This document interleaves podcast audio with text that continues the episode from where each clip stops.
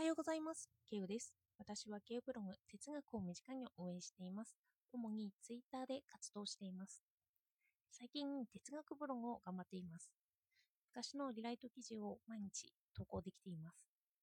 リライトしていて、昔の自分はこんなところの考えが浅いとか、こんなところと変に結びつけをしていて、読者が混乱するような箇所がたくさんあるなとか、そんなことを発見しつつリライトすると結構時間かかるし、書き終わった後は頭使ったというちょっとした疲れが出てきます。今日は昨日アップしたソクラティスの無知の知について語ろうと思います。よかったらお付き合いください。ソクラティスの無知の知を井出貞治さんがどうして不知の自覚にしたのか詳しく言葉で語ろうと思います。無知の知は間違っていて、不知の自覚が正解なんだよということなんですよね。昨日の夜中のツイートで私はこのように言いました。知には段階があるとする。まずは情報として得る。そこから知識になる。知識から分かったになるのかなと。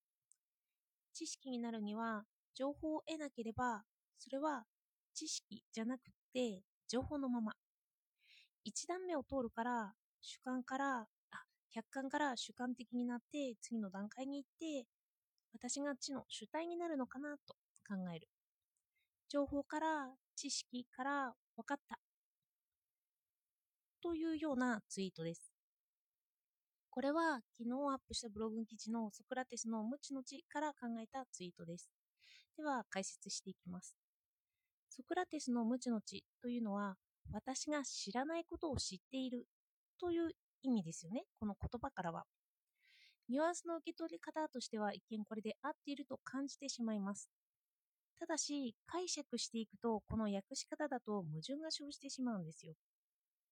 無知というのは知らないことですよね。そしてそれを知ることを無知の知というんです。つまりこの時点で知ってしまっていることを表しているんですよ。あなたは無知の知を知っているとどうして言えるのか？というふうに問うことができてしまうんですよね。ここにその言葉の矛盾が生じてしまうんです。だからまずは無知の知の知の部分を自覚と変えます。自覚とすると、まあ、自分から自然と湧き上がってきて思い出すというニュアンスなんですよね。この時点で知っているとは言っていないということになって知っているという批判からは逃れる。実際に無知の知の物語でもソクラテスはアポロン神殿の女神に自分自身を知れというようなことを聞いて自分自身で自覚するんですよ。知っていると思っていたことは知らないことだったのだと自覚するんですよね。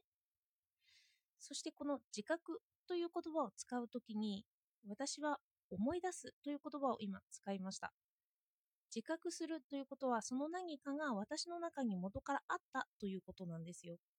で、その元からあったことを自覚したんですよね。だから全く知らないことではないんです。無知の知と、無知というと知らないことになってしまうんですけど、もうちょっと記憶の奥にはあった事柄なんですよね。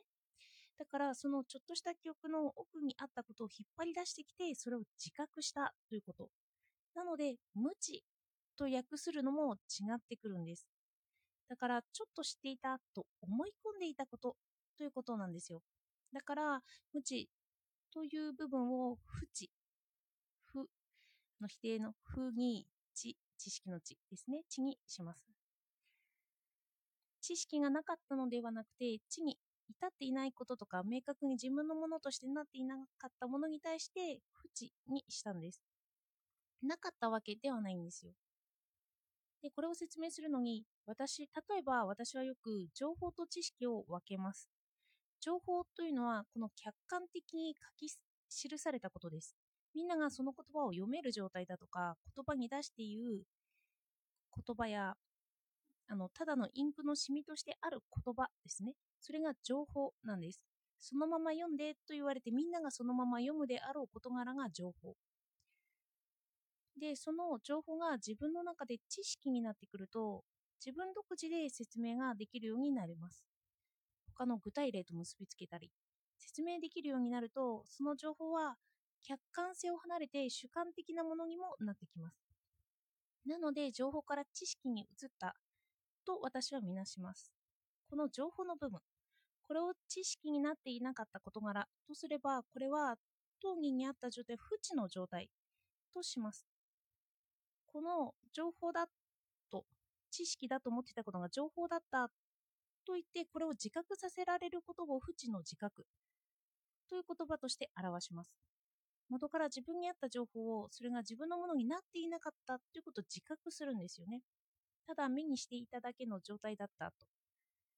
そしてそのように不知の自覚を捉えるのなら、一番初めの状態というのは何か情報を得ている状態が一番初めにすでにあるという状態を示します。つまり何か目にした情報とかがある。のショーペンハワーで言うなら、材料を持ち歩くということかもしれません。目で見たり、本で見たり、そのようにした材料が私の中にある。そしてこの状態を私は気がつく。そしてこれが材料であることを自覚して、自分の中で話せる状態にまで押し上げる。それを知識にすることを促すのが自覚。ただ知れとはあの他からの人の目線では言ってないんですよね。で、このただ知れというふうに他の人が言ったとすると、これだと他人が私を促す形になるんですよ。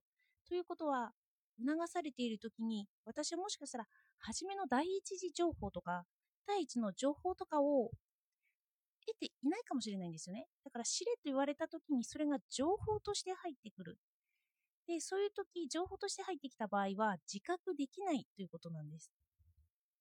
だから何も情報なり材料を持ち歩いていない状態だと、あえっ、と、情報とか材料だという状態を自覚することが不知の自覚なのかなと思ったんですよ。そうやって解釈したときに、不知の知という言葉自体を私はもしかしたら情報としてただ持ち歩いていただけなのかもしれないと思いました。そして、それはまだ続きますよね。私はそのことを知識にした。ただ、もっと他の解釈があるかもしれない。知識になったと思った時点で、私はそれを客観的に言葉にして言えるかもしれないんですよね。こうやってあの文章にして残すようなことができる。そしてこうなった時に、またそれは情報になるんですよね。私もこの自分で得たという感覚を忘れて、あ、こんなこと書いてたんだと言って思い出す対象としての情報にこれがまた切り替わるかもしれない。またこの文章を読んだ時に私は実感を伴わなくなっているかもしれない。そしてその知識が情報になったものがまた自覚されて、そしてさらなる知識になるのかもしれません。まあ、知識と情報の切り替わりが起こっていく。だから、不知の自覚っていうのはずっと続いていくっていうことなんですよね。で、哲学に真理なんてないという言葉は有名なんですけど、この知識が本物になったり、分かったものとなるのはまだ来てないんですよね。の真理がないから。で、客観的に書きされ書き記されることで、またそれは情報に戻っていくんですよね。そして、それを知識にできるのは自分だけだから、まあ、それで不知の自覚なんですよ。だから不知の自覚ができるのも、おのずと浮かんでくる自分だけになってくるんです。かといってそう書かなければ、情報がなかったり、材料がなかったりして、まあ、考えることもできないから、こうやってあの客観的な知識と情報として残すのはいいのかなと。まあ、ソクラテスは言葉にしない方がいいなんて言っていましたよね。ということも思い出しました。